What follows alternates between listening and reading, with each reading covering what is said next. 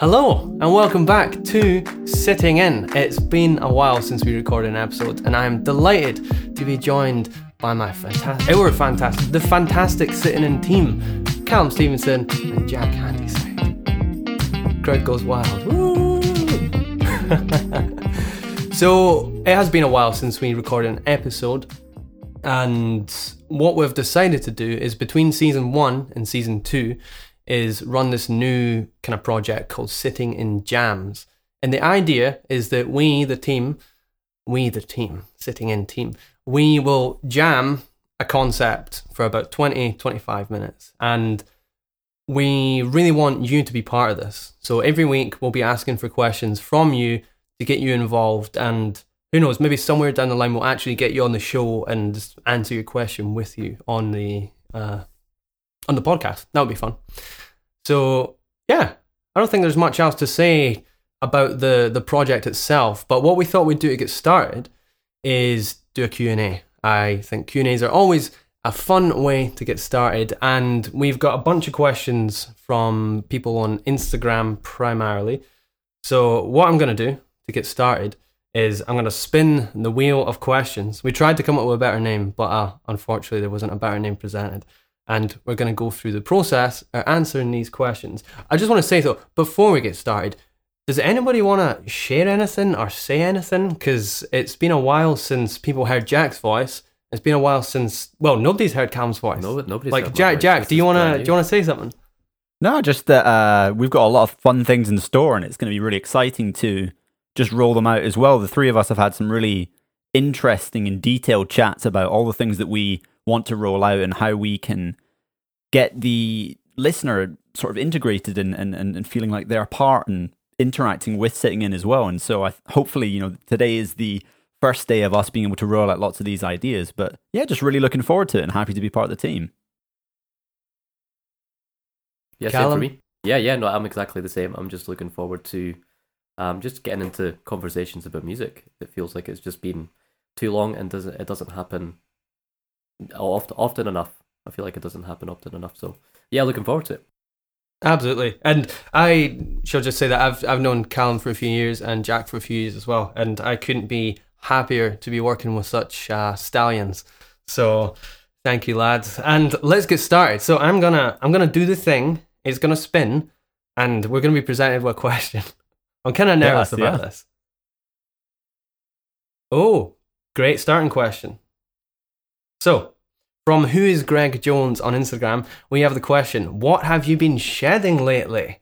And Greg, great question. Thanks for that. That is a question I, I I pretty much just ask everybody, even if I've just met them and like I know that they play drums. I'll be like, "Oh, what have you been shedding?"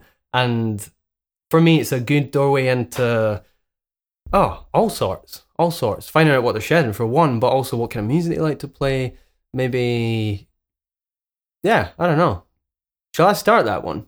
Yeah, go for it, man. I want to hear what you're working on. All right. So, uh, for me, practice is such a, a here and there thing these days. I find that sometimes I really hit it and I'm super focused, and sometimes it's a wee bit more sporadic and uh, maybe conceptual. So I might be practicing a sort of concept of like trying to not think too much whilst I'm playing. Whereas the other side of that will be I'm practicing a tune and I'm really focused on achieving that.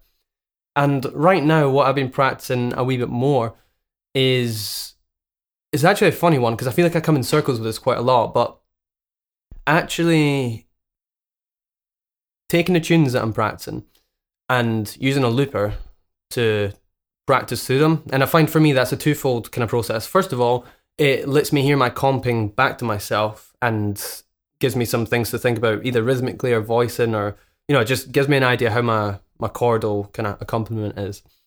And then the other side is that it gets me better at playing that tune. You know, maybe playing through the changes, the melody, whatever it may be. And this is something that I, I kind of I sometimes do for a while now. I sometimes don't do it for ages. Sometimes I'll just use a metronome and like only ever play through the changes and like do the the whole solo guitar thing as well. But I found more than recently, maybe actually inspired by playing with Jack uh, because we got to play together recently, which was just a, a a delight. Is yeah, just want to work a little bit more on comping and yeah, it's a good way for me to kind of get an all encompassing practice session. So I've been playing tunes with a looper a lot. Who's That's gone really next? Cool. Yeah. Um, I suppose I'll jump in as well. Uh, do you know the thing that I've been kind of working on most recently is a lot of kind of non-functional harmony stuff. So weirdly enough, like a lot of vamp sort of music as well, which I, I think Reese, you and I have talked about before. So the stuff that you would hear perhaps from Return to Forever or the Electric Band, Chick Corea stuff, that stuff has always foxed me in terms of what kind of language I would use over it because it's not strictly uh, what you might call kind of traditional or a place for traditional bebop language. So I have to really rely on either creating or learning this new sort of rock jazz sort of language, um, which is such a it's a it's such a funny sort of term even to to describe it. But I've had to kind of really go back in my thinking and think to myself, okay, this is a, this is a new sort of environment, sort of work around. So working through tunes like uh what have been working through? Um, Charged Particles, uh, Humpty Dumpty, tunes like this that are really, I mean, they're ferocious tunes in their changes, and they really kind of catch me off guard because it means that I have to sort of develop some some some new ways of being lyrical over them as well. But I suppose off the back of that as well, and as you mentioned that you know we'd played together, and there's there's always things that come up, you know, when you play with people that challenge your ways of thinking or your ways of playing. And especially in, in what we were working on as well, something that, that really popped up with me was trying to be a bit more concise about the ideas in your choruses. And I say your, I mean mine. Uh, but yeah, try, trying to kind of develop an idea, take an idea, and really sort of develop it through multiple choruses. And so, one way I've been trying to, I suppose, shed that in particular is recording myself, say, playing three or four courses, and then trying to hear if I have managed to take that one theme and develop it enough so that by the end of the course, I can still quote the original melody. So, it's always sort of trying to create a storyline through your improvisation. That's something that I enjoy it as part of the players that I listen to, and in all kinds of disciplines as well, and all kinds of compositions. But I suppose, yeah, you know, one way of sort of thinking about that would be soloing from the perspective of a composer, so that there is always a, a is a theme in in what it is that you're playing, and so you're not just sort of inputting random things that you know that you know will work in certain places, uh, so that actually there is this what you might call individual solo that comes about that that, that can't really be I suppose pieced together and, and, and, and, attached kind of anywhere else. It really just exists within that time as well. And so yeah, trying to develop ideas through courses has, has been the main sort of thing. But um yeah. Nice one. Sweet, I'll go next. Um, so I've not had a massive amount of time to shed, um, but with the small amounts that I've had lately, um, Reese, you brought me onto this was Tim Miller's uh, two one method. So, um, it's a really interesting method of just using numbers to essentially um, two notes per string, one note per string, and use that through lots of different just devices that you would use to essentially paint, improvise, all these different things. Um, and yeah, I'm just I'm having fun getting what Tim calls the profiles. There's like three main profiles um, that you get down, which are just these kind of shapes um, that you can apply to essentially any scale, like pentatonic to even modes and stuff. Um, so I'm just getting the shapes down for them and having a little play around with them and just trying to find sounds that I enjoy. Um, it's really I, I kind of like that method because it takes you away sometimes of saying, you know, there's a specific scale that goes over a specific chord. And sometimes that's super useful, but I think it's really nice to just have a method like that where it's just the ears going, I like that. It's just like, I think that's a really good way to work. So exploring a little bit of that and really trying to take in a lot of um, Matt Schofield's playing. Um, I really like how he just works over blues changes. Uh, so I've been listening to a lot of his music and yeah, taking some some little courses um, from TrueFire, and um, it's a great website. But a few courses from that website from Matt Schofield, just trying to get that language down a little bit of how he approaches changes in the blues. Solid. It's always always insightful. Like I really do enjoy hearing about what people are practicing because um, sometimes sometimes it's it, it makes total sense and you can understand why someone's practicing that because it's within their thing. But sometimes I talk to people and they're like practicing the weirdest things, like oh, uh, sitar embellishments. It's like on the electric guitar. You know, sometimes I'm super surprised, but yeah. Well, we're uh, we have a lot of questions to get through, so we, we better get going. This one should be quite a quick one. This is from Tom Baloro. Tom Baloro uh, is asking single coils or humbuckers. Uh, if you'd asked me this ten years, well, I don't think ten years ago. Maybe like seven years ago, I'd straight up single coils, but I'm well and truly a, a humbucker guy now. I'll side with that as well. I think I'm I'm too attached to the humbuckers on uh, on my Ibanez, so I can't really see past it. I mean, I play single coils on um, the Telecaster, but I don't know. I, I I always feel like I'm maybe missing something from the single coil sometimes. But yeah, I'm I'm I'm gonna have to side with you on that. I'm I'm exactly the same most of the time. Um, my playing style kind of just really fits like a really bluesy, cut through like thin kind of strat tones and stuff with the single coils. But having humbuckers, just that extra punch and the way that it, the way that it's kind of translated through effects and stuff like that. It just I don't know. There's something about the humbuckers that um I've stuck with for such a long time now. Nice. Thank you for that question. Next question is from iSax1404, who I'm imagine might be a saxophone player. They are asking, uh, I guess this question's for me specifically. How do you use the Sub 'N' Up in your playing? I love it. It's also a crazy, crazy pedal. The Sub 'N' Up is an octave pedal from TC Electronic, and anybody else use that? By the way. I've given it a shot. Yeah, it, I I really I, I couldn't get to grips with it, but um, I noticed actually when I was up, um, I noticed it on your pedal board. I, I also actually wondered if you were still using it as well because you talked about it a couple of years ago and how much use you were getting out of it. Yeah, no, it's a fab, fantastic pedal. It's, it's a lot of fun. I find that I use it quite a lot for. If you listen to Jonathan Kreisberg, he does this really cool thing where he'll have like a distorted tone, kind of like jazz tone. It's like it's quite dark, arch top, but it'll have an octave higher, just sort of like not even 50% mix, you know, like maybe 40% just in the background. So I find that like if I'm playing a tune and it starts getting kind of heavy and cooking, like just chucking that on just to give everything a wee bit of lift. I quite like to do that, but I also quite enjoy just for fun uh, using like the fake kind of organy sound that you can create on that. It's quite fun if I've actually played gigs as like a duo or a trio where I've kind of pretended to be an organ and played through a blues with like that pedal, and that's quite fun. But yeah, I mean that's that's how I use it personally. I'm sure there are a million other uh, ways to use it. Thank you for your question. All right, onwards to the next one. What are we gonna get? There's one question here I'm quite anxious about. I'll let you know what it is when it comes. All right, cool. Joel Q, that's Joel K E W, is asking, what standard is your favorite to play? And I'm gonna let Jack start this one.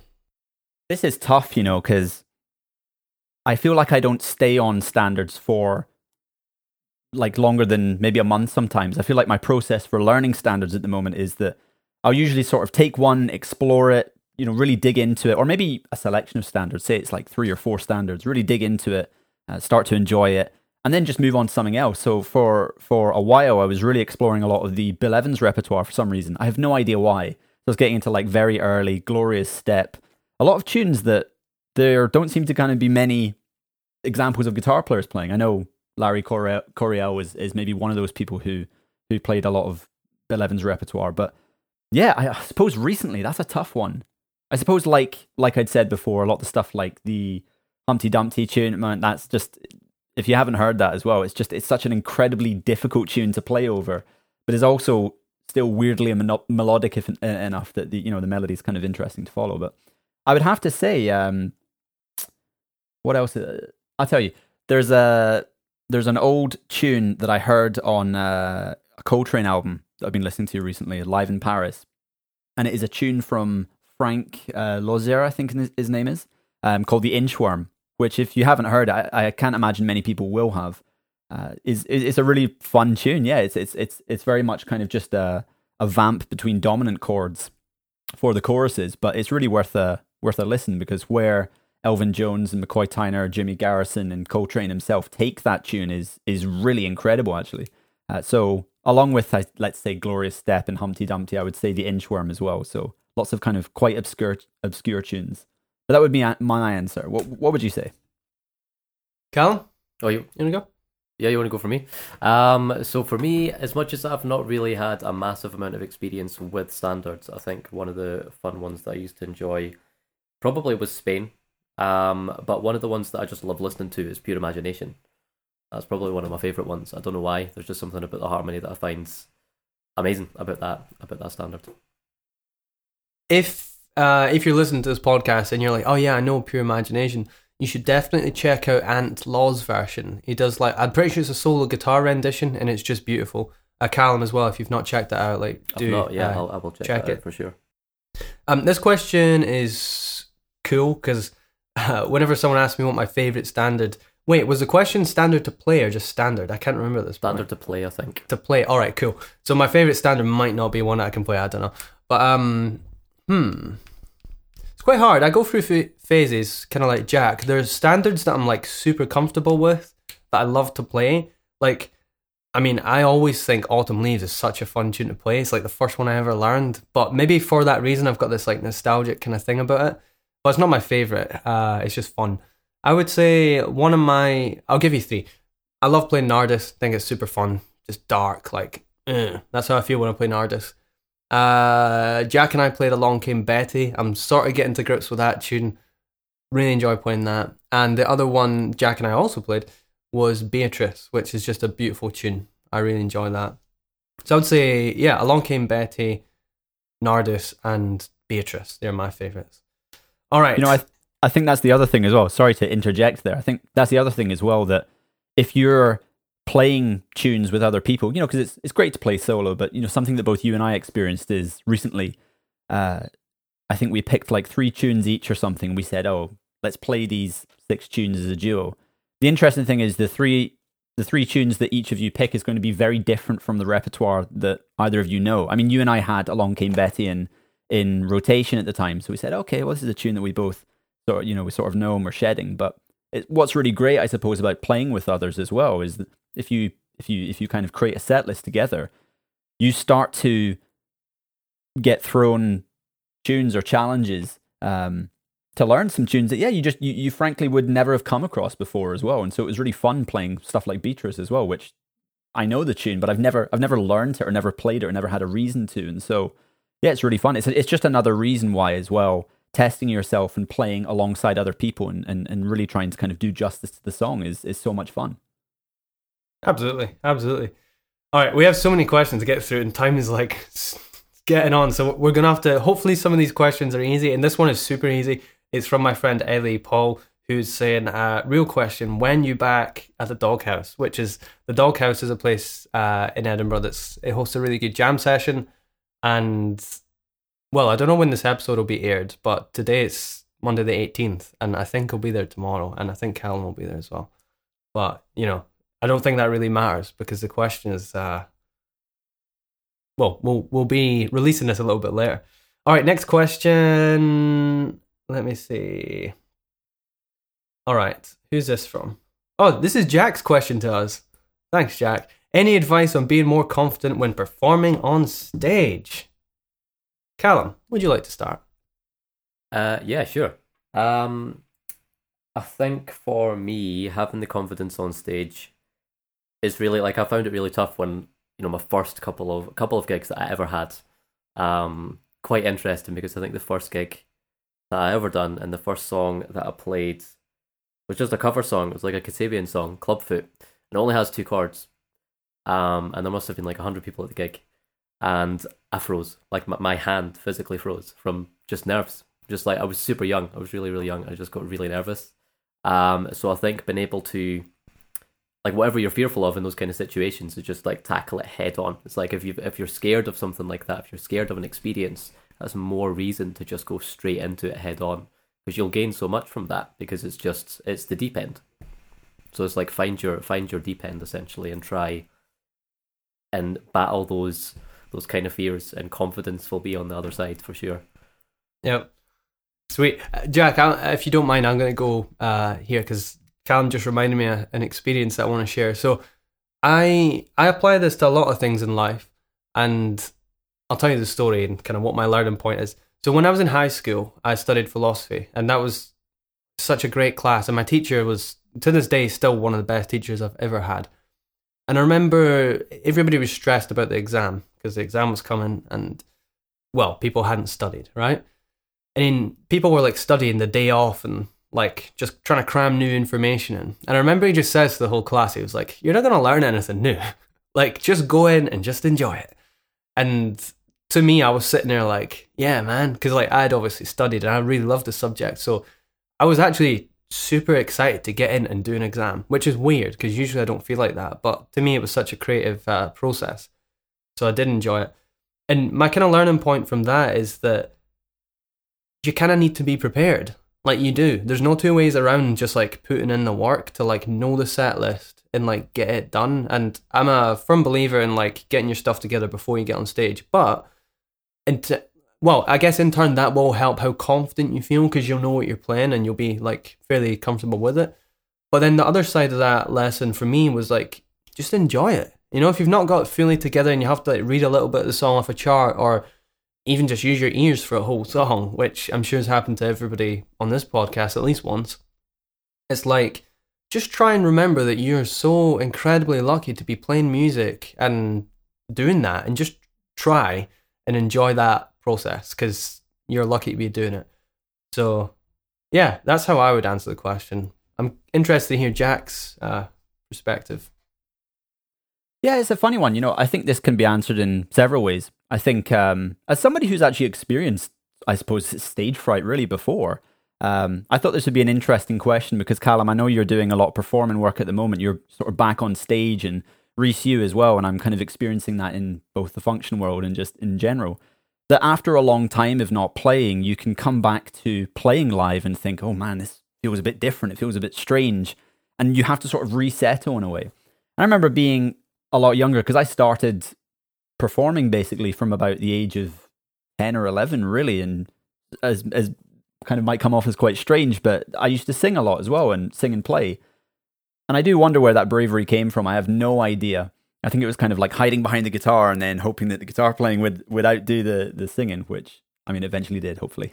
but you know, something that you learn as well, and I remember learning this and applying this all the way through university, and I found that it's it's it's continued to be useful as well. Is that there has to come a point that you trust yourself, because a lot of stage fright, as it were, or nervousness on stage comes from this place of feeling that you can't trust your ability or that you can't trust how, I don't know, maybe not that you control a crowd, but maybe how the crowd will come across or, or, you know, or that kind of thing. And I think a lot of the time the honest answer is that you have to trust yourself even before you step onto the stage. And yeah, you're never gonna you're never gonna completely eradicate the the nerves of stepping on stage, but there is a way to sort of settle your mind and think to yourself, you know, a couple deep breaths in, breaths out, and think to yourself, do you know what? I'm I'm on stage for a reason, and people have clapped and they're waiting for me, and I have something to give and I have an experience to share that hopefully, you know, you know, resonates with people. And a lot of the time you find as well that it really does. And, and, and, and people will tell you that. They don't tell you that out of niceness. They tell you that out of the genuine um, sort of reception that they, they, they feel that you gave. Um, but yeah, just trusting yourself more, that you have the ability, that you have the confidence as well. And a lot of the time you'll start to you'll start to believe that about yourself as well. So the more that you can really believe in your abilities and what you do, I think the more confidence over time that you start to believe.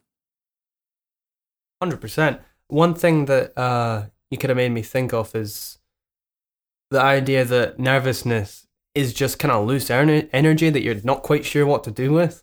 And I think more often than not, if you can compose yourself and be like, I'm nervous, but let me like try and channel that energy into something positive, like just start rocking out, or whatever it may be that you're doing that is appropriate for the environment you're in and just like try and channel channel that energy into something that's like it could become like an intense focus you know? It's like oh yeah like i'm i'm, I'm nervous but i'm gonna push that into something else. All right next question is from arch pk who is asking a really good question that i'm sure we all get asked quite a lot from students which is when improvising do you think in shapes or actual note names? So Great question, and I'm sure there'll be a varied answer. Um, my my natural answer to this is neither, because when I'm improvising, if I'm thinking about shapes or note names too much, it's probably because I'm not super free or comfortable within the form I'm improvising. You know, like I'm speaking right now, and I'm not really sure about what I'm going to say next, but I'm, you know, I've got the vocabulary together to make it happen. And for me, that's kind of what improvisation is about. But I would say that when I'm in that uncomfortable situation of improvising over something that I'm not fully kind of, uh, I've not fully digested. For example, a tune like along came Betty. You know, I'm I'm trying to work on it. and I'm getting a bit better, but I'm not fully free with it yet. I'm probably thinking in terms of triadic shapes. Um, I don't personally ever really think of note names unless I'm sort of doing the process of like E flat major. Well, I know where E flat is immediately on the fretboard, so I can base everything off of that intervallically. So I personally see things in like interval shapes more than uh, note names. I'm going to jump in here. so this reminds me of a really good quote, and I, if you've ever studied private with, privately with me, you'll know that I I use this quote all the time because I think it's so great. This quote comes from a guy called Dr. John Mortensen, and John Mortensen is a classical, an early, early, um, early music improviser. That's what he does. So he's a piano player who sen- who who studies the works of uh, early musicians, so from medieval basically through to Bach and, and beyond, on how they would typically be taught to improvise and, and basically much of the lost art of improvising. And he has a really good quote. I remember watching or listening to a seminar that he was conducting with all these students in the room. They're asking him these really heady questions about, well, you know, what are you thinking of when you move to blah, blah, blah, blah, blah, or what do you do when you modulate to this key or whatever. And I remember him just saying, and I thought, man, this is so relevant because it just works everywhere, regardless of your discipline. He said, the greatest improvisers in the world are thinking about even less than you are. And when I break that down, you know, I, you're you're smiling, so I've probably told you that before. But when I break that down and I really think about it for myself, again, it goes back to the sort of the stage fright thing as well, and this feeling of being able to trust yourself when you play. And a lot of the time, we revert back to things that we know are secure, like information or fear or fright, you know, things that ground us as or you know or that keep us kind of alert as it were or keep us safe when really music and performance and that sort of thing it is a massive risk anyway it all should be and when you when you take risks whether it's playing over chord changes or improvising in, in general which is just a, one big musical risk as it were i think you have to allow again another level of trust in yourself which is okay you've digested the information you've sat in the practice room and thought about everything that you've done to play through a tune or to learn a tune or whatever and so when it comes to actually improvising, it's really incumbent on you to just completely forget all that stuff and try to interact from another place where you're not interacting about with theory, you're trying to interact with melody. And oftentimes as well, if you talk to a lot of great improvisers, of which all of us are, are, are trying to learn from as well, and we'll continue to try to learn from. This is this is a journey in a way.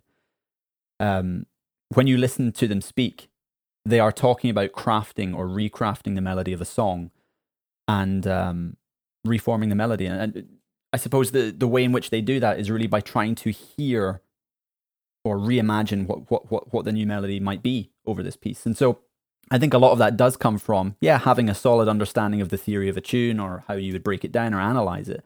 But it also comes from this place of allowing yourself to be free enough to compose and to make mistakes in the moment and to let it pass by and to, yeah, re- reimagine things. And that's, that's really what people are captivated by. They're not captivated by the regurgitation of information. They're captivated by creativity, spontaneity, and true improvisation, which you can interpret any way which way you like. But to me, that would would really be about musicians taking that courageous step, that that brave sort of step of being able to interact with a tune um, freely.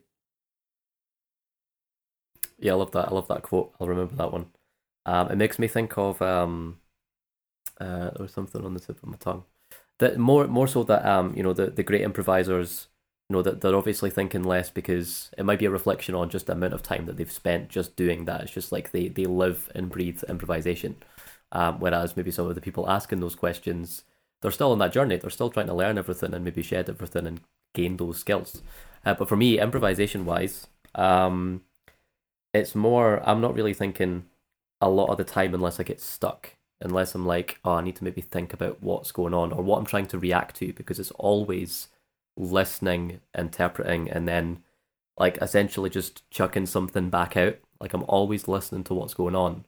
And then just, I feel like that's the only way that you can really do true improvisation, which is just trying to follow where your ear goes. I say that to students all the time that if you're starting to improvise, it's just just try and hear what you want over what's happening and try and make that happen as much as you can. Um, it's quite a difficult thing to do in the beginning when obviously maybe you're just learning scales for the first time and you don't know how to use them as a device yet. But the more that you get comfortable with those devices, it goes back to that thing you just said, Jack, which is all the trust. It's like almost trust in like these miniature devices that we can use for improvisation. Um, but yeah, I suppose kind of summed up, if I do get stuck, I'll maybe think chords, I'll maybe think chord tones, I'll maybe think shapes of chords. Um, but for the most part, it's just, yeah, trying to be as free as you possibly can, I suppose, with an improvisation. Nice one, Archie. Sorry, uh, we kind of took your question and like went in a completely different direction. But I guess uh, that's the beauty of answering questions. You know, sometimes you just uh, you do that.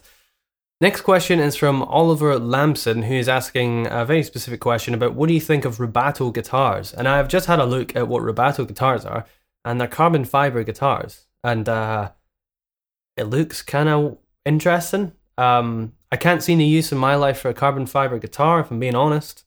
Uh, can any of you? I have no idea about them. I've never heard of them. I'm going to have to give them a bit of a look up. Um, but yeah, I, ca- I can't say I have any experience with them. I didn't know that was a thing, so I can't weigh in on that at all. all right, that's fine. The next one is also super niche, but hopefully we can just go around and uh, get it in. So this is from Aaron Lesandrini. I think your name might be. I'm very sorry if I've pronounced that wrong. Uh, all all time favorite guitar chord and why. so um, I thought about this when you asked the question, um, Aaron, and I'm just gonna have to say I love just playing a simple open G chord on the guitar. If I pick up a guitar and I want to see how in tune it is, I'll play an open G chord. If I'm playing Bright Size Life, I'll play an open G chord because it works. Uh, yeah, I'm not gonna go for anything fancy. I just I actually love an open G chord. I could totally give you some other answers that are a little bit more uh, colorful, but yeah, I like the way an open G chord resonates and feels on a guitar. Hmm, that's interesting. Um, it's really hard to think of a specific chord. I think maybe just because of the way in which I imagine harmony, I find it really hard to isolate a sound without knowing where the context of that sound is. And I, I know that this is a, a conversation for another day. Absolutely. You, you know, you go down the harmony wormhole or the chord wormhole, and there are so many different conversations. But okay, let me just answer it straight then. So I'm to say, um, I'm to say D minor major nine. If you haven't heard that, that is worth a little look. But for some reason, it's a chord that I explored a lot in my first couple months in university and ended up composing a lot around that sort of sound. Perhaps maybe it's just one that I was unfamiliar with, but there's something about that minor major sort of sound that that's really kind of jarring, I suppose, hearing that major seventh but that minor third. And then I think just for just for the kicks, I've got the the ninth in there as well. But yeah, that, that would be my answer, I suppose. Callum, what would you say? This is an interesting one for me because I think um this is where maybe parts of my practice can maybe differ. I think from um like maybe just uh, like both uh, yourself, Reese and Jack. But um, I really love just spending time with like a drone of something, like a drone of like a chord type, a chord quality, and almost like a kind of meditation. I could I could sit there for like twenty minutes with like a drone of like a major seventh chord, and just just paint over that. Like there's just just there's something really nice about that where I don't know. It's it's one of these things that is great for getting into deep work, into deep practice um, and into a deep state of practice, um, working over, say, a chord like that. I'd say one of my favourite chords, I don't know if the question was specific to like guitar chord or guitar shape in terms of that, but um, one of my favourite sounds or statements alone by a chord is minor seven flat five. That's just one of my ones. I just love the. I think it's from game music. I like that when I go back to game music. It's in a lot of game music for um, just making a statement about what kind of like area you're in in a game, or just like just the emotion or what it's conveying in a scene or like a part of a story or something like that. They seem to be really important in games. The minor seven flat five chords. Super interesting answers. I feel like mine was uh, so crap. I'm gonna I'm, I'm gonna add in like I love a good old G chord. I will stay true to that for the rest of my life. But I there's one chord that also I really like, and it's um just uh, C major seven over G, like G, C, E, and B, like that, like chords with the fifth and the bass. Like you've you've got my heart. Like genuinely, love that. All right, Callum, this is your question. Do you have different picks for different styles of playing? Why don't you start off? Yeah, sure. Um, so for yeah, different genres, I suppose. Um, if it's anything funky, um, I just want something like a pick that's just super thin because I always try and go for. Well, I suppose not always, but maybe I'll go for like a Nile Rodgers esque kind of tone, and I feel like a lot of his tone comes from like really thin attack on your instrument. Um, so you can, especially with like a thin pick, like something just below like one or like point point six or point seven or something like that in terms of like millimeters, if you're being specific. Um, but yeah, definitely those so that I can just really have a loose wrist as well when you're playing funky stuff. Um, I find that if you're using a thicker pick, there's so much more attack, and it's actually more difficult to keep relaxed when you're playing that kind of stuff. Um, as for like bog standard stuff that I use, it's usually like a one mil pick. I suppose it's more the kind of thickness than anything else. Um, and yeah, just how it again going back to the attack, I think it's quite important to have a specific sound um, for the style that you're playing in because I think that the way that you approach the instrument uh, regarding attack just changes everything that way. But that, that's that's what I would say. Jack.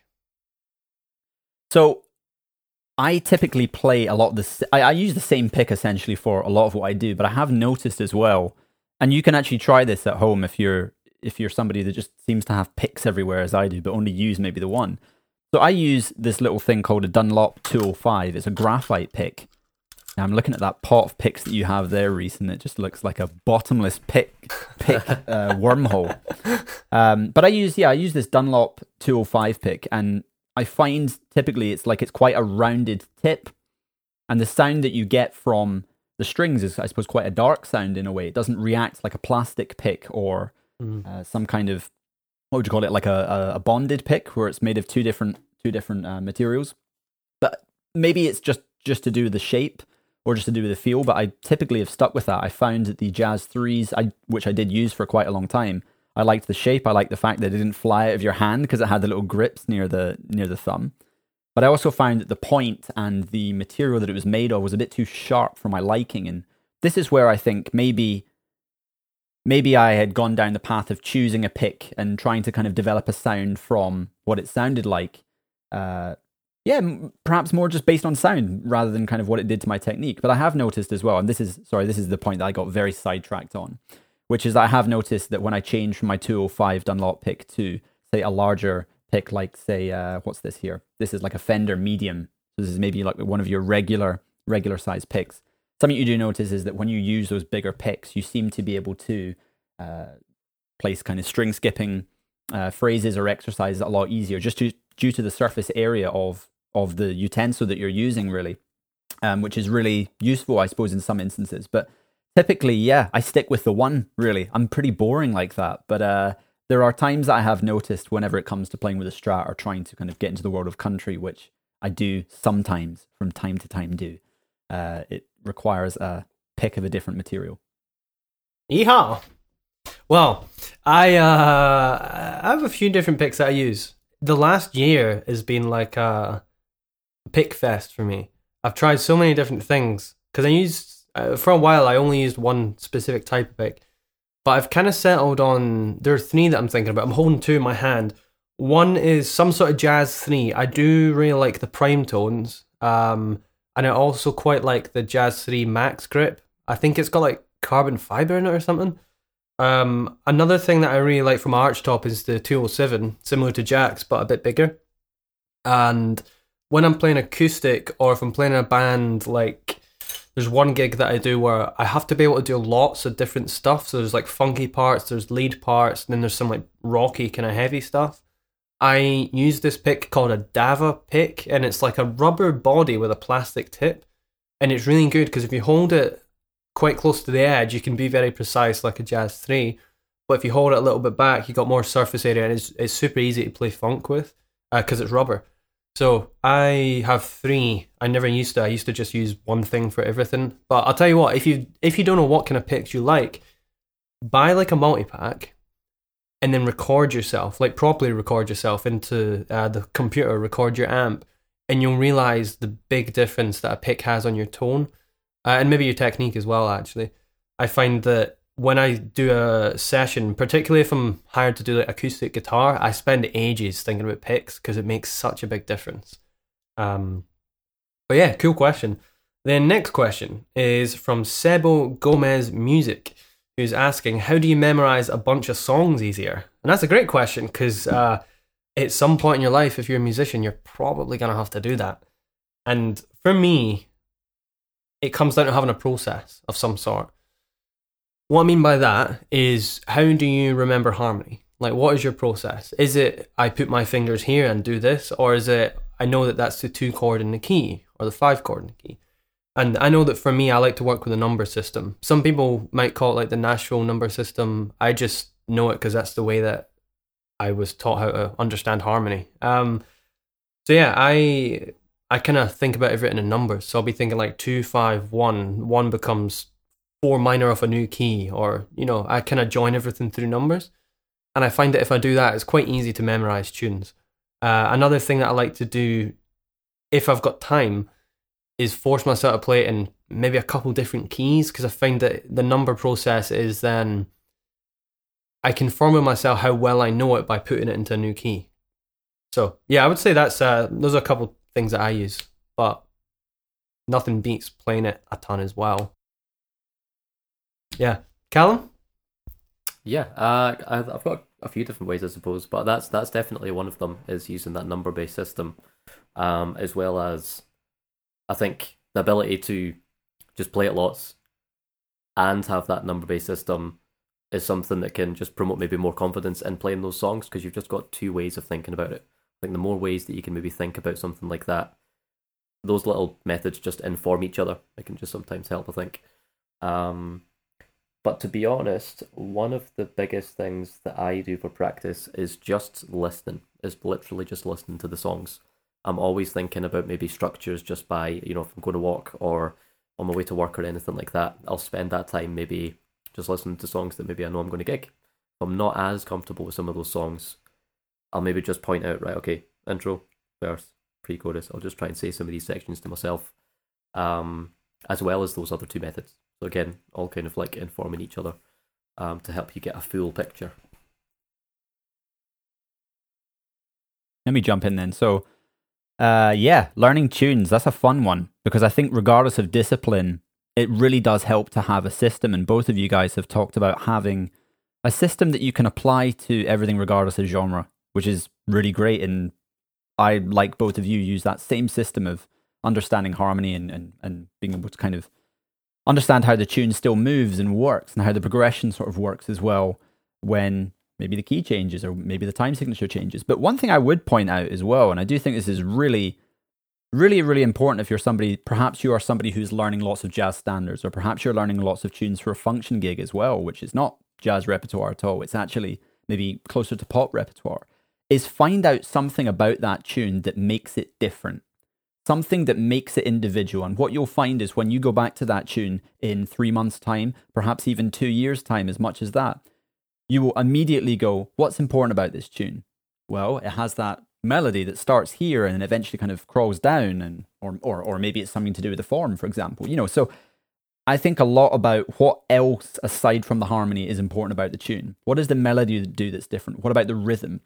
So I remember, uh, and you know, learning, for example, Thelonious Monk tunes are master classes in this. He's a composer that really makes every single song count. There is no cookie cutter method for how he composes. He makes every single bar essentially sound only like that song. And so what I typically do now, whether it's learning Stevie Wonder songs or whatever it is, is pick out something from that song that you just wouldn't find anywhere else. So I think about even the opening riff of Superstition, or I think about the what would be the there's an intro rhythm I think in Monk's I Mean You, which always catches me off guard if I if I don't shed it for a long time. But I know it's something that's really individual to the piece, and as soon as I hear that or remember that, the rest of the tune sort of falls into place. And I had a really good teacher a long time ago who used to teach me this method because he would play he would play um, a lot of the kind of jazz minutiae or gypsy jazz sort of material as well. I was learning classical from him at the time, so it was quite jarring to have these conversations mid mid classical guitar lesson. But he would talk about using this learning or memory method to remember tunes by sort of mapping what the tune's landmarks were. So, Callum, like you said, you know, thinking about the form of the tune, whether it's uh, strophic or what's the other one? Through composed. So, whether it's verse and chorus, verse and chorus, bridge, middle eight, whatever it may be. And then thinking about all the little things that make up what make that tune individual. And yeah, that's absolutely it. I know there are other people as well that will say if you really want to learn a tune, and I know Peter Bernstein says this, learn all the individual horn parts, learn the pianist's part, learn the bass player's part as well. And you can get really, really deep into a song. But I think if you're trying to learn a lot of repertoire or find a way, find a method that is simple to learn and then find out what is important about that song and make it stick. Nice one. Very good. Very insightful. Next question is from Daniel Gerliani or Gerliani. Apologies for the pronunciation. We have, all right, this should be a quick one. Uh, Tyson versus Bruce Lee. Who wins in a street fight? Let's try and be as quick as possible. I, I'm going to be straight forth here and say, like, I'm totally not hip to fighting and fighters. Like, I, I don't consume that stuff at all. Uh, but I would say Bruce Lee. Uh, I don't have a reason. I just think he's a pretty badass guy. I'm gonna say Bruce Lee, but like it's I don't know. I'm going to say if it's a street fight, you have to take into account a couple of things. You have to take into account that Bruce Lee will use all of his limbs, whereas Tyson will use his fists. But also, you have to consider this. You have to consider that Tyson would have been a heavyweight as well if they'd fought together at the same time. Um, I'm going to say Tyson because the guy's one of the the greatest to ever do it. There's my reasoning. Yeah, I think it's a tough one. I just, I just, I remember watching like lots of Bruce Lee, Bruce Lee films when I was younger, and all the things that he used to do. But also, like, I, I loved watching, um, like boxing matches as well, like all the all the Tyson stuff. Um, and it still still kills me to watch the time where he gets beat. um, but I think it's, it's actually a really tough one. I don't know like how you measure up both of them, but I would probably, I think Tyson. I would maybe say Tyson. Nice. I mean, I, I really don't have an informed opinion here, um, but it sounds like you two know a little bit more about it. So let's just collectively say Tyson. All right. This question doesn't have a name, unfortunately. If you asked this question, thanks so much for submitting it. I think it came in via Mr. Handyside, uh, his channel. So it's saying, is playing music for yourself or others? It's such a deep question. Like, uh, we're not going to be able to get into the whole philosophy of that because I feel like there's there's so much to go. But anybody fancy starting that one? Yeah, yeah, I'll go for that one. Go for it. Um, I think there's a time and place for both. Uh, I think that you know going back to like impro- talking about improvisation and things, and then maybe talking about remembering songs for gigs. Like those are two two musical, uh, two different musical scenarios where you could say you're maybe playing for other people because maybe you're just doing a gig um, on the weekends to make some extra money. Maybe that's just something that you do on the weekends. But um, there's also that, you know, that quiet time where you get to shed and you kind of play for yourself, and maybe you're just trying to work on something and develop that something. Um, and then some maybe sometimes it's about community, bringing people together. Maybe that's not just about yourself. You're talking about trying to make people connect through music, um, who maybe struggle to do that. Maybe they don't have too many connections that way, so they use music to do that. So I think it's it's definitely based on the scenario, um, but I think it's definitely it's very inclusive, but it's also something that we can do, you know, at on our own essentially in our kind of quiet quiet space and quiet time as well. Nice one.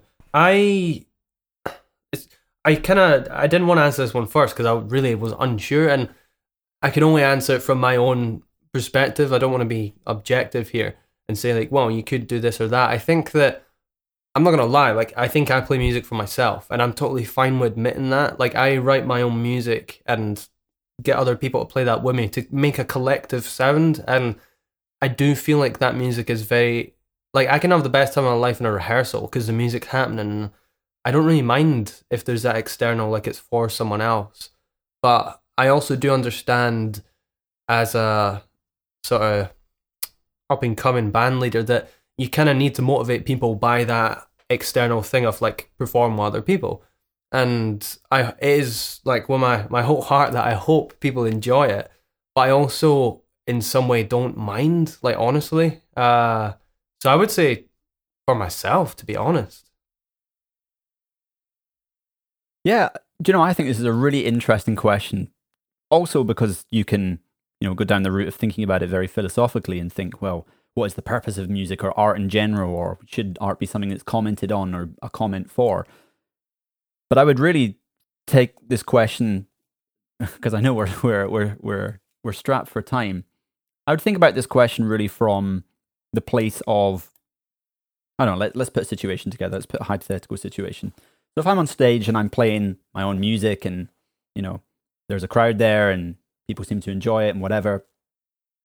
I think when you look at that situation, you know, I've composed the music because it's stuff that I like, and I've maybe put a, a band together because it's people that, that I dig as well who are able to kind of perform that music in, in the in in the light that I want it to to be performed. But when you kind of think a little bit wider outside of the box of what's happening on stage, there are things to do with stage etiquette, and you know, people are there to see a show and there to be entertained, and there is definitely something in you know how much work does a band leader or a performer have to do in keeping the audience interested or engaged. And uh, although I can't speak on that so much, I think in the wider sort of sphere of things, people turn up to your show not because they're doing you a favor people turn up to your show because they like your music from an individual place. And I think there's something really important about doing things that I suppose serve you first or that tick your boxes. I think it's it can be really difficult unless it's your intention. It can be really difficult to compose for a situation or for people or for an event or whatever it may be. Um, but I think something that people always resonate with is this honesty in composition or in art, which is a reflection of you and what you'll find is again, like I don't go to I don't go to gigs to I mean, I suppose I do go to gigs to support the artist, but I go because I genuinely want to hear what they're doing. I'm really interested in. I support them for being them. And I think that's a really big part of art, which is supporting the voice of the artist as well, not just what the artist makes or does or performs or looks like or whatever, but really what who the artist is as a person. I think is something that has to resonate with you as well. So yeah, it's a hard one, but typically I would say that you compose for both reasons. But at the end of the day, you do compose for yourself, and people turn up to your shows for themselves. Nice. Such a great question. Thanks to whoever asked that. That's one that for season two, maybe we should ask every artist. You know, like how how do you interpret that? Because we all had quite varied answers there, and I'm sure other people have the same or would have the same experience.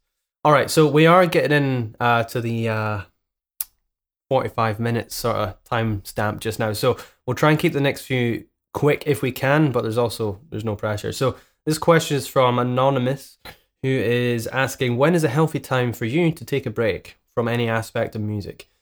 And I'll just kick this Jack, do you want to kick this one off? I'll kick this one off. Yeah, yeah this is a question I received. Um, I think this is a really, really, it's not just a great question, it's an important question as well. And I think it's an, an important question in a time where a lot of us are at home still, or we're sort of in countries that are coming out of the pandemic, or that we're still trying to figure out what this new existence is as artists. And as a result, there is a lot of conversation going on about what it means to be a content creator, or if you, as an artist, have to be a content creator. And unfortunately, there's this other world that sort of pops up, which means that to continue being relevant, you continue, you have to continue creating or you know exhibiting yourself online or showing what it is that you do and that can be really tiring if you're expecting yourself to always be current or to always be producing things and there's a real question about how do i keep my sanity or how do i keep my my mental health kind of in a positive um, way whilst continuing to feel inspired and, and and all those things and so it's about sort of knowing when it feels right to take a break and trying not to push through periods where you simply don't feel inspired i think it's funny. I've I've gone through both of these experiences of feeling really really inspired and having all this time and being able to produce all this stuff and music and try things, and then just dropping off a cliff and feeling like, oh man, I don't feel inspired. I should try and push through this, and maybe it will come back around and whatever, and the and the universe will will, will grant me my inspiration again. But yeah, really, how do we know when the right time is to take a break from music? I think um, it's something that's individual for everybody I think it comes when, I mean, a big one is, yeah, simply just feeling uninspired and thinking, man, I've got to do something else. But I think something that musicians, especially obsessive musicians, um, need to keep in mind is that they have to vary their lives. They have to have other things that go on that, that also influence what they do with music, whether that's relationships with people, whether it's just other activities, um, whether it's just even being able to engage in other ways of socializing that are outside of music, because you start to value music from many different perspectives because you're able to see from them as well. Um, so yeah, I, I would say that it's something that everybody has a personal relationship with. You know when you feel burnt out. You also know when you need to take a break from something. You know when you don't feel inspired, and sometimes you push through it and it doesn't work and it doesn't happen, and you feel, why is this not working for me? Let me push through this, and then you become, you know, even more disenfranchised with what it is that you're doing. But for that, I would say try to vary the things that you have going on in your life, and when you feel you need to take a break, take a break, and don't, you know, ignore the feelings of guilt or um, whatever it may be that, that make you feel that you shouldn't be doing that. Um, but yeah, vary things. I'll weigh in next. Uh, so I think with this one, I find this one tricky. I definitely, I'm not going to lie. Um, I, I definitely through doing too much. You just have to learn that, that the rest is literally part of the process. Like rest is you getting better. Like rest is part of that, you know, peak and trough of like creativity. Um, it's just it's it's a total duality. Like they, they they have to happen. One can't happen without the other.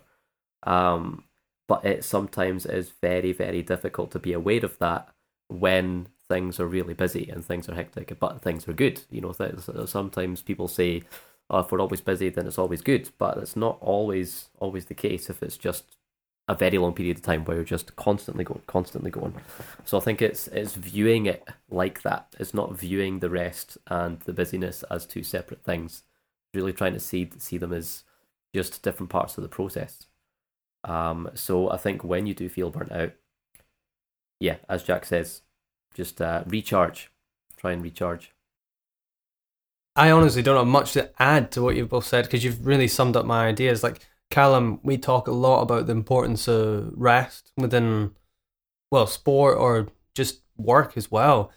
And I really res- I respect time off like so much because I know that without it, I don't, I'm not as productive. So for me, an important aspect to my week is having weekly time off. And a lot of people, when I speak to them, they like think that I'm constantly busy, but to be honest, maybe it's because I actually factor in free time as like a thing in my schedule because without it, I'm like, I'm a mess.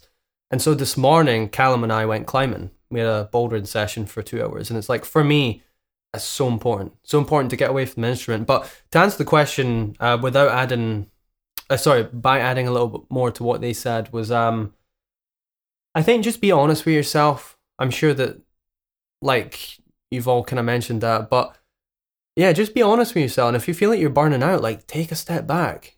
I used to worry when I was in college that if I took a week off or a day off, that someone else was getting better than me. and like, nah, it's like rest is part of the program. Really, it's so important.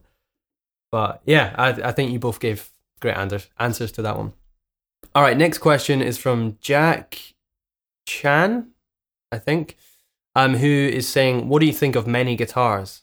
Um, I'm going to interpret that question sort of what do you think of the idea of having many guitars? And you can probably tell if you're watching the video that I have many guitars. and I'm not going to lie, like, I don't need this many guitars. Uh, I I could happily have two of them and I would be set, like, really. So I'm more actually the kind of guy who I could get by with, like, one, preferably two guitars. That's my simple answer there you know, I think on that subject as well, I'm somebody that's in some ways sort of the opposite. I mean, I have four main guitars that are re- really in rotation, but I have two that I focus most of my time on. And honestly, whenever I play another guitar, if I if I if I take for example my Stratocaster, which is hiding away in a box at the moment, if I don't play that for several months at a time, when I pick that thing up and I plug it in and I play it, I notice, you know, the reaction of the guitar next to the amp is different the action is different. You know, all kinds of things. My technique changes as well. And so I suddenly feel like I'm starting from nowhere with it. And so something that's really important for me is just the consistency of being able to pick up an instrument and sort of know that many of the bases that I need to, you know, achieve my sound or achieve my uh, technique or that sort of thing, or, or or what it is that I want to do, whether it's just simple practice as well, are taken care of.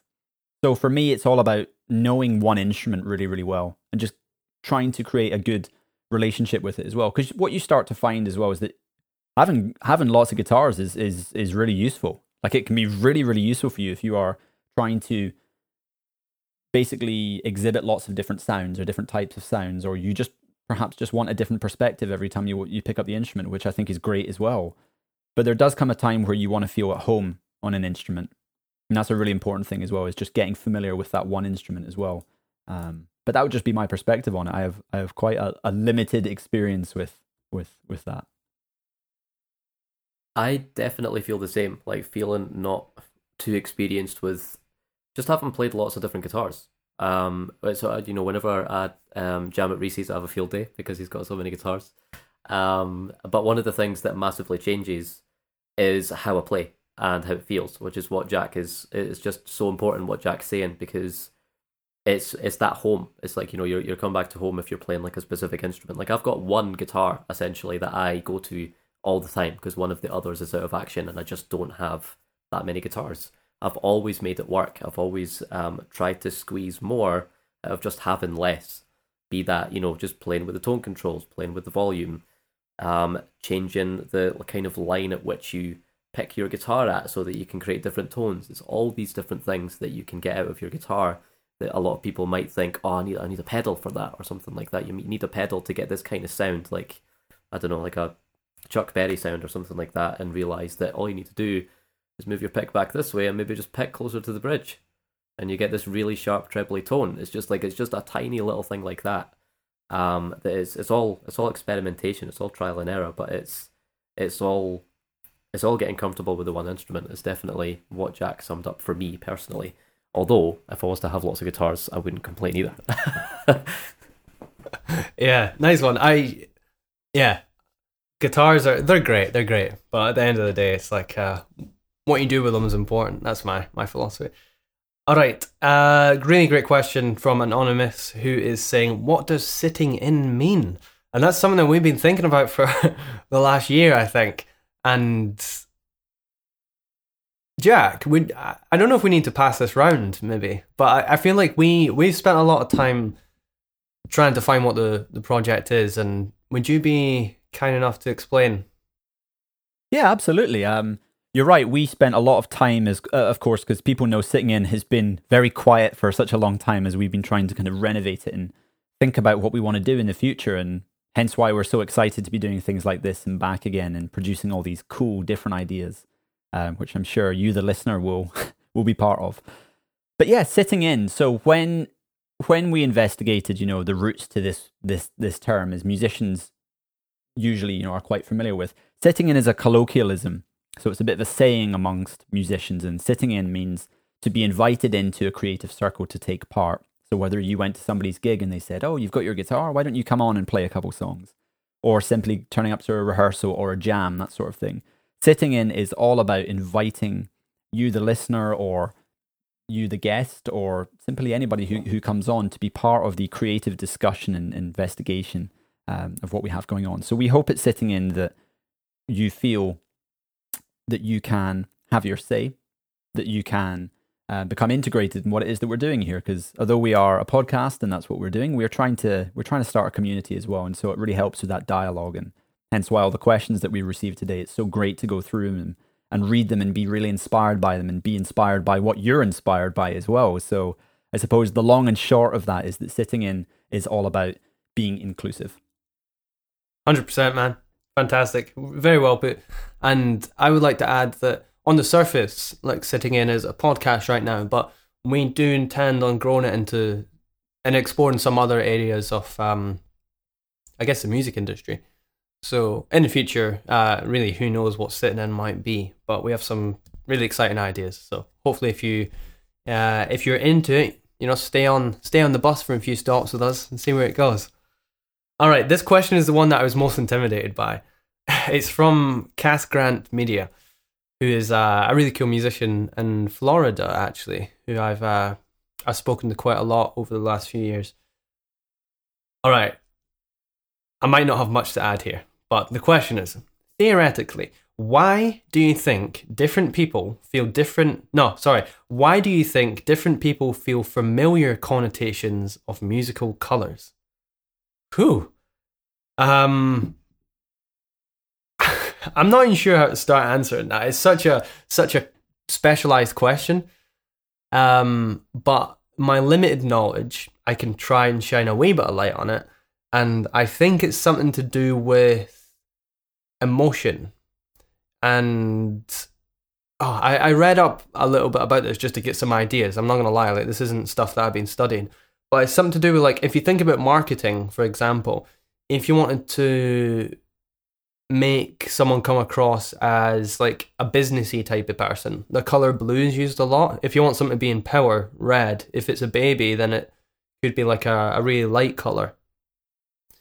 And I think through media, mainstream media, we've maybe just been conditioned. For example, pink is for this, blue is for that. It's like that's not necessarily how uh, how we view things nowadays, but for a lot of people, that's we're being conditioned to think like that and yeah I, I i don't know what the link is from that point to specifically music. There is one that people who specialize in that topic can share with you but um it's something to do with emotions and then the colors that we have uh, been conditioned to associate with certain things.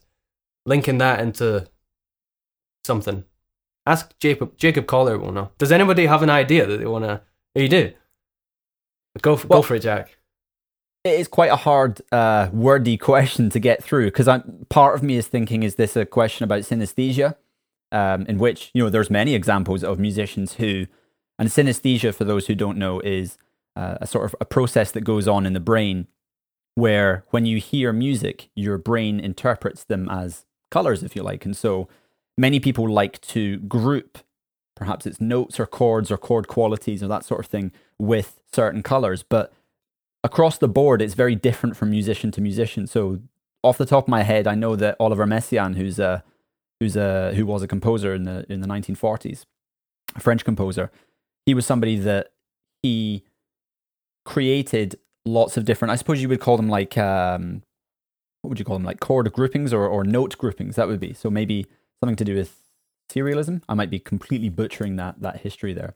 But what he what Messiaen would do is he would group notes or collections of notes um, and attribute them to a certain color. So he would say that, you know, these notes, when played together or played in a series, they evoke the color orange or they evoke the color purple, whatever. But I know that there have been some studies that have found that this is not actually, it's not actually um, similar, I suppose, across the board with people who experience synesthesia. So I'm thinking that it was on that topic of, you know, how, how do we relate kind of uh, music to color and maybe there's kind of the synesthesia link there. That's the only sort of obvious link between those two that I can sort of think of as well. Um, but yeah, that's a, that's a bit of a strange one. Yeah, no, uh, fantastic question, Callum. Um, I'm keen to hear your thoughts in a minute, but maybe uh, season two, we should get someone who specializes in that to talk about. Uh, if you want to hear some thoughts on it, check out the episode with Audrey Busanich in season one. We get into a little bit there. Um, but yeah, Callum, do you have anything to add to that? That's a really tricky one. Um, I don't know how much I can add to that, um, or even if I fully fully interpret the question. Um, but I think what Reese, what you what you were mentioning there was the the frequency in which you know these norms have been about, and how people grow up and pick up these norms again, and then it just kind of keeps happening and happening, and pe- people just kind of associate these colors with um, specific moods. Maybe I know that with a few people that I've spoken to, who maybe have an element of like perfect pitch, they hear specifics or they see specific colors even within the inversions of a major chord. Like they can they can hear like specific or they can see different colors for root position C major, and then a different one for first inversion, and then a different one for second inversion. Um, but apart from that, it's a really tricky one. Um, I remember not too long ago we were um, we were all in the same room talking about something kind of similar um, with Rick Beato and Dylan, and him being you know just the kind of super child with uh, the, the hearing and the the perfect pitch and I think the relative ear as well.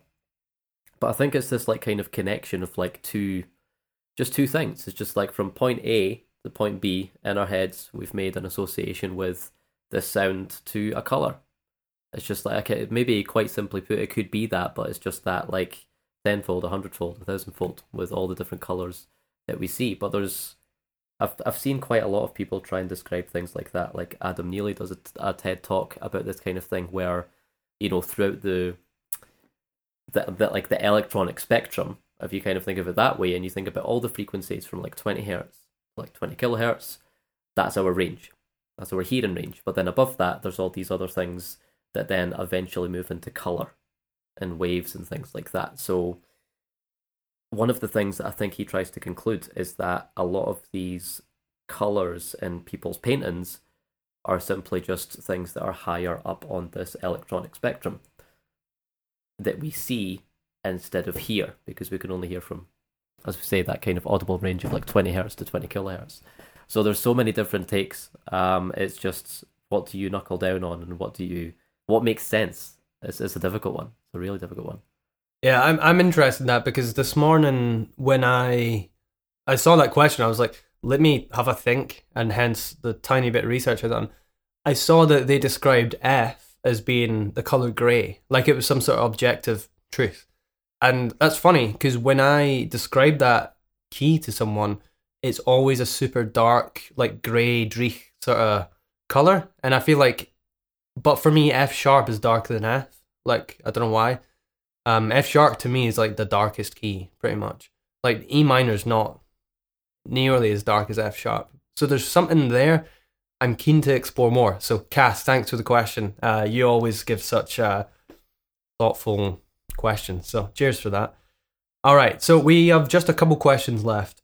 This question is a, a juicy one. Um, I'm not sure how much we'll get into it just now, but we can certainly go around. The question is from Anonymous saying, How do you get a sound that is yours? And anybody fancies Callum? Why don't you start this one? You up for that? Yeah, sure. Um, I think I was having this conversation with a student not too long ago. Um, I think to get a sound that's yours, it's really important to. This kind of sounds like it's doing the opposite, but to absorb as much music that you just enjoy, as much as possible. Um, because all we really do as people who create is essentially taking our influences and kind of just you know it's almost like we're we're just like musical kind of blenders. We chuck loads of stuff in and then we kind of just spit stuff back out. Um, if we've absorbed absorbed that kind of music and that thing that we chuck back out is usually some form of combination of those things that we've absorbed.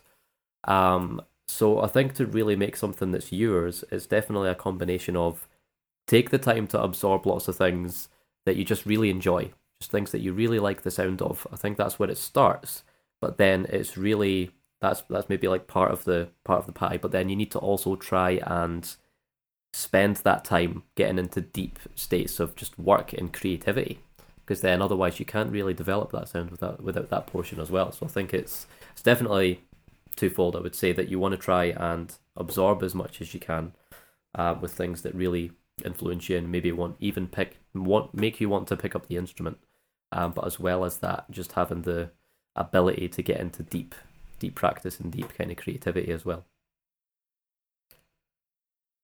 Nice. I my my take on that is I was actually just typing up to try and reference exactly who said it. I I can't quite remember who said it, but I always think of the analogy sort of trying to draw a perfect circle, but coupled with what Callum just said, it's like you need to fill your cup, so to speak, and it's like you need to take in stimulus and uh, listen to new music and do that whole thing, and then it's a case of trying to, in some way, maybe it's copy it word for word, or maybe it's paraphrase it. So not literally paraphrase it, but like you know, do a sketch of what they've said. Um, and I find that I think the process of becoming yourself is trying to do that thing of like drawing the perfect circle and then just embracing the bumps. You know, like the little bits like in between, they're they are you, and the more you embrace those little bits, the more you start to focus on them. And the more you might start to realize little aspects of your artistry that you didn't really realize, but you kind of realized by failing to imitate or something like that. Um, yeah, I would say that's that's my that's my two pins. I like what both of you have said there because you've taken a completely different tack to kind of what I was thinking in my mind. I seem to, and maybe this is just a realization of recently, something that I know Reese, you and I have talked about quite a lot. But I'm sort of of the belief that your sound, the thing that you identify as you or that you commandeer as being, you know, you embodied as a as a musical sound, is typically something that happens away from the instrument. I think there's a level of confidence and courage really in being able to express yourself and say this is my sound this is why it's different this is you know this is me and i think some of the most i suppose to, to use the word again brave or courageous artists that we see for example your pat metheny's or your Allan holdsworths people who really stand outside or, or john coltrane as well is, is another is another example artists who really stand outside of the the general sound that other the other musicians were making at the time as well. I suppose singers have that as well, but being courageous enough to own your difference. And I really do think that owning your difference and having the confidence and the bravery to say, this is what I want to do, this is what I want to pursue. I'm doing this sound or I'm, I'm trying to create this sound for, you know, the following different reasons. I think a lot of that happens away from the instrument. I think it, it comes from that confidence of self, feeling like I don't have to regurgitate things. I don't have to fit into somebody else's box about what I am or what I should sound like or what's going to get me the gig, but more about just saying, I'll take whatever it is that I enjoy about it, as Callum, you were saying, and just really trying to run with it. And the more I learn about that and the more that I, I try to force that at the instrument or I try to, I try to try to be different when I play, I start to realize that really it, that's a mindset thing. Your sound comes. It's just whatever it is that you seem to gravitate towards. Because, you know, no two people are truly the same when they pick up the instrument. They really aren't. Um, so yeah, I would say that a lot of that work seems to come from just being interested and curious about broadening your own character away from the instrument. So I would say don't be too concerned about trying to come up with the latest sound or a different tone from everybody else. Be concerned about trying to be your own person and the music will take care of itself. Callum, do you want to add in? Uh, no, I don't. I think I think that sums everything up. I think that's a good diverse bunch of points on that on that question. Nice. All right, we're down to the last two. If you've gotten it this far, or if you stayed with us this far, you're uh, you are a trooper. Good job. I hope you're enjoying it. All right. Second last question is from Ariel Biagio. I sorry if I've mispronounced your name. Favorite open tuning? Um, I'm not gonna lie. I don't have a ton of experience with open tuning. Uh, I was to say drop D, but that's not an open tuning. I once tuned my, tuned my guitar to E standard, and that was kind of fun. But Dadgad, does that count as an open tuning? Yeah, Dadgad was fun for a time. I used to try and do all the tappy tappy stuff on the acoustic guitar, but um, yeah, I don't, I don't, I'm not really drawn to an open tune if I'm being honest. So I, I can't quite uh, pin down one that I prefer. I don't know if this counts as an open tuning, but something that I, uh, in the past couple years, have been just trying to mess with here and there. I try not to do it too much because it usually annoys my guitar tech, who's like, if you're going to play this guitar and you know I'm going to set it up, then I want you to play it in standard tuning because of you know and all the, the, the crazy physics that go that go along with that. So I accept his I accept his reasoning for that. But something I have been experimenting with, and I've noticed that guys like Ted Greene I believe like uh, Lenny Breau as well, experience quite a lot with the instrument is tuning it down. So it's still in standard, but how would you even describe it? The the tuning is standard, but your lowest your lowest note instead of E might be D flat.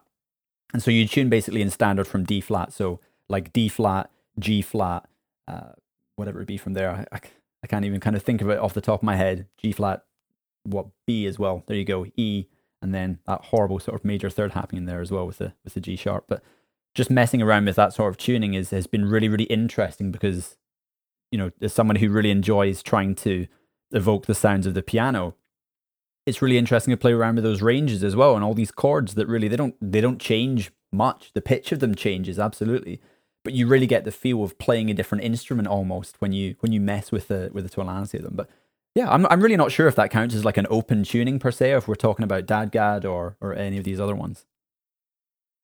Uh, I'll I'll weigh in. Um, I've had a little bit of experience with this, and there's a lot of artists that I've listened to and tried to, uh, you know, play some of the music that has that utilizes a lot of open tunings. And one of the ones, one of the artists was Devin Townsend, which I um, mentioned when we were we were all um, having a catch up. Um, but he uses when it's six string anyway. Sometimes maybe the seven string guitar. When it's six string, he'll use open C. So that's C G C G C E. So you've got your major third on top. Uh, I don't know if he's aware of those kind of things, but the results that you get are incredible. The shapes that you can, the the simple shapes that you can use, that create all these just just mad, wacky kind of ideas. Which you know, I'm, I'm sure you probably thought some of that stuff that I'd played that night by Devin Townsend was a bit wacky, a bit out there. Like it's all there's a lot of um, there's a lot of places to explore when you tune the instrument to somewhere that's like maybe you know you've changed home like you just don't know where anything is you don't know how to um find like any kind of reference point on the instrument because it's not something that you think about theoretically once you've tuned on into an open tuning it's just something that you've done it probably more for convenience and it allows that creative spark to happen a lot quicker. Um that's something that i just found. There was so many cool ideas that you can get from being in um yeah, uh, tunings where it's maybe like a full minor chord or a full major chord, like it highlights an entire chord, um, because then shapes can become super easy to move up as well. Yeah, that's that's my two cents. Wait, I definitely need to check out more because I'm, I'm just I'm struggling away in standard tuning. that's enough for a lifetime for me.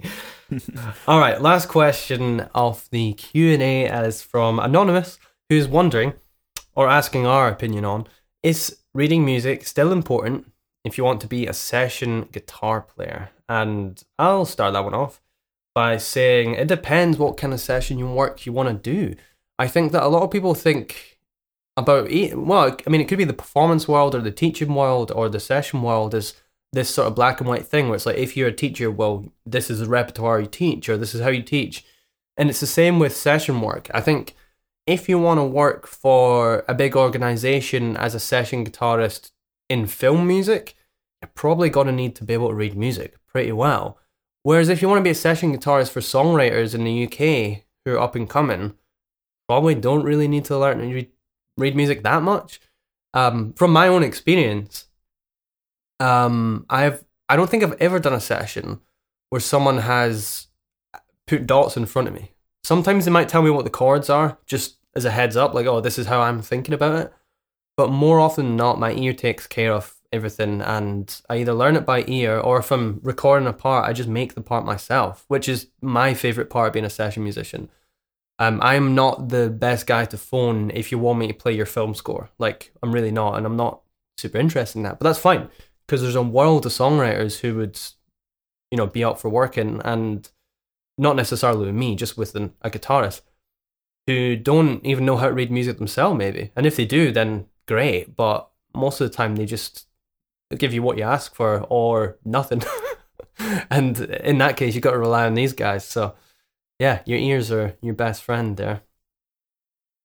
Yeah, I think on that subject as well, because I'm somebody that's had both experiences working in the studio, both with music, scores, some scores that you see on the day, some scores that you're sent beforehand, and sometimes, and most of the time, really, turning up to a session and it's really just, you know, the artist sort of piecing things out of their mind or simply just saying express yourself or just try things. I typically think that it's always worth having that bow or that string to your bow, I should say. Well, messed up the quote there. But it's always worth having that string to your bow or your violin or your guitar, whatever it is that you're playing. And I think, especially for guitar players as well, that it's you know, Reese, as you say, it's not like a live or die thing. Typically, it depends on the artist, it depends on the occasion, it depends on the music, all those sort of things, depending on how orchestrated it is as well. It really, it, there are so many variables that it depends upon. But I think for guitar players more than anything else, don't count yourself out of just saying, okay, well, you know, I'm not going to encounter many decisions in that it's useful, so I'm just not going to do it because you you don't want to really find yourself in that position of you know, perhaps you get called into a really cool session and you don't realize that it's quite heavily orchestrated and somebody wants you to do A, B, C or D. And the piano player reads and perhaps even the bass player reads and, you know, maybe maybe the singer reads as well.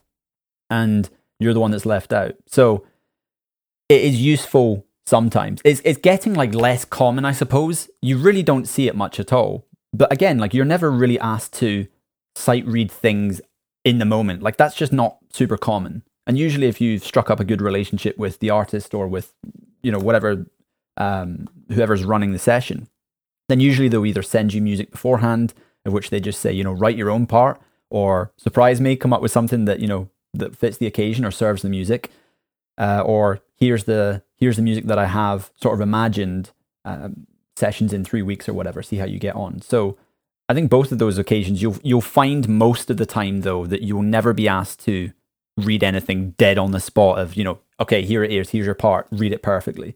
I think that may I suppose it depends really. It could be different if you're if you're depping, if you're doing stuff for musicals or um, really kind of high end professional function bands. But typically I would say that your ear, as Reese says, your ear is, is your biggest tool really. It's your most important thing that you could you could rely upon. And it's it's usually the thing that's going to get you hired in the first place, which is how good are you at interacting with people. But yeah, that's that's what I would say on the matter. It really can't hurt to to to learn it, and it's also it's not as it's not as hard as people kind of make it out to be as well. It's worth even just having the the, the basics of reading music. It can be really really helpful for you.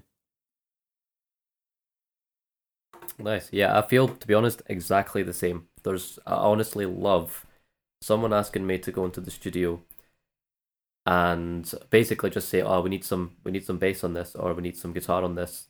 Maybe maybe even some keys. Um, I've had that quite a few times, even just with like friends, and then like you know, friends recommended me and whatnot. But I just love that. I love like just going into the studio, not having heard the track, and then just putting something down. Love it. And it's never there's never any music needed for that at all. Maybe I get given the chord, but most of the time I'm just like I'll just say to them, I'll I'll get it. Just like I'll, let me work it out. Um, there's never been a situation where I've had to read music um, for any session any session work whatsoever. And I don't think I can't see myself being in that position, uh, especially for guitar. I can't really see myself getting put into that position where I do need to read a score to get by. Um, and uh, yeah, as you both said, it's the ear. It's like that's that's really honestly what has got me so much work. Um, and I think we all feel the same that way for the most part. Yeah, I just to summarize that, I think we're all in agreement that it's good to know. Absolutely, you know, it's like you need to know how it makes sense at all. But uh, nowadays, it's becoming less common, as Jack says, and more often than not, as we all said, the ears will hopefully be able to uh, get you through the session. And if not, then maybe you need to, need to brush up on your reading for the next gig and you know go for it. But yeah, good question, and thanks so much to everybody who sent in those questions. Like that uh, that was really fun for me. I always enjoy doing an episode where we just go through a bunch of different things. And when we start off the season with episode one, we will be answering focus questions each week, and they'll hopefully be about 20, 30 minutes. Um, we'll see if we can keep it to that. We might get carried away. But yeah, does anybody want to add anything before we wrap it up? I think um, the only thing I would say is uh, thanks for having me on the first sitting in jams. I'm looking forward to many, many more. Absolute pleasure to have you both here. And I'm so excited to get this next project going. So remember, and keep your eye out on our social media for any announcements. We will be trying to get this out weekly. And in the future, if you want to be on the podcast in some way, send us your questions in. And we have this idea in the future. Please let us know what you think of if you ask a question and you want to come on the podcast and actually be there while we answer it we're thinking about having that element in there uh, as well. So, yeah, if you are interested in that and want to be involved in the podcast, either live or by asking a question, DM us on Instagram or send us a message on Facebook. Just all the usual places. We're there. Make sure you send us a message. And yeah, I'm looking forward to getting started. I shall see you all in the next one.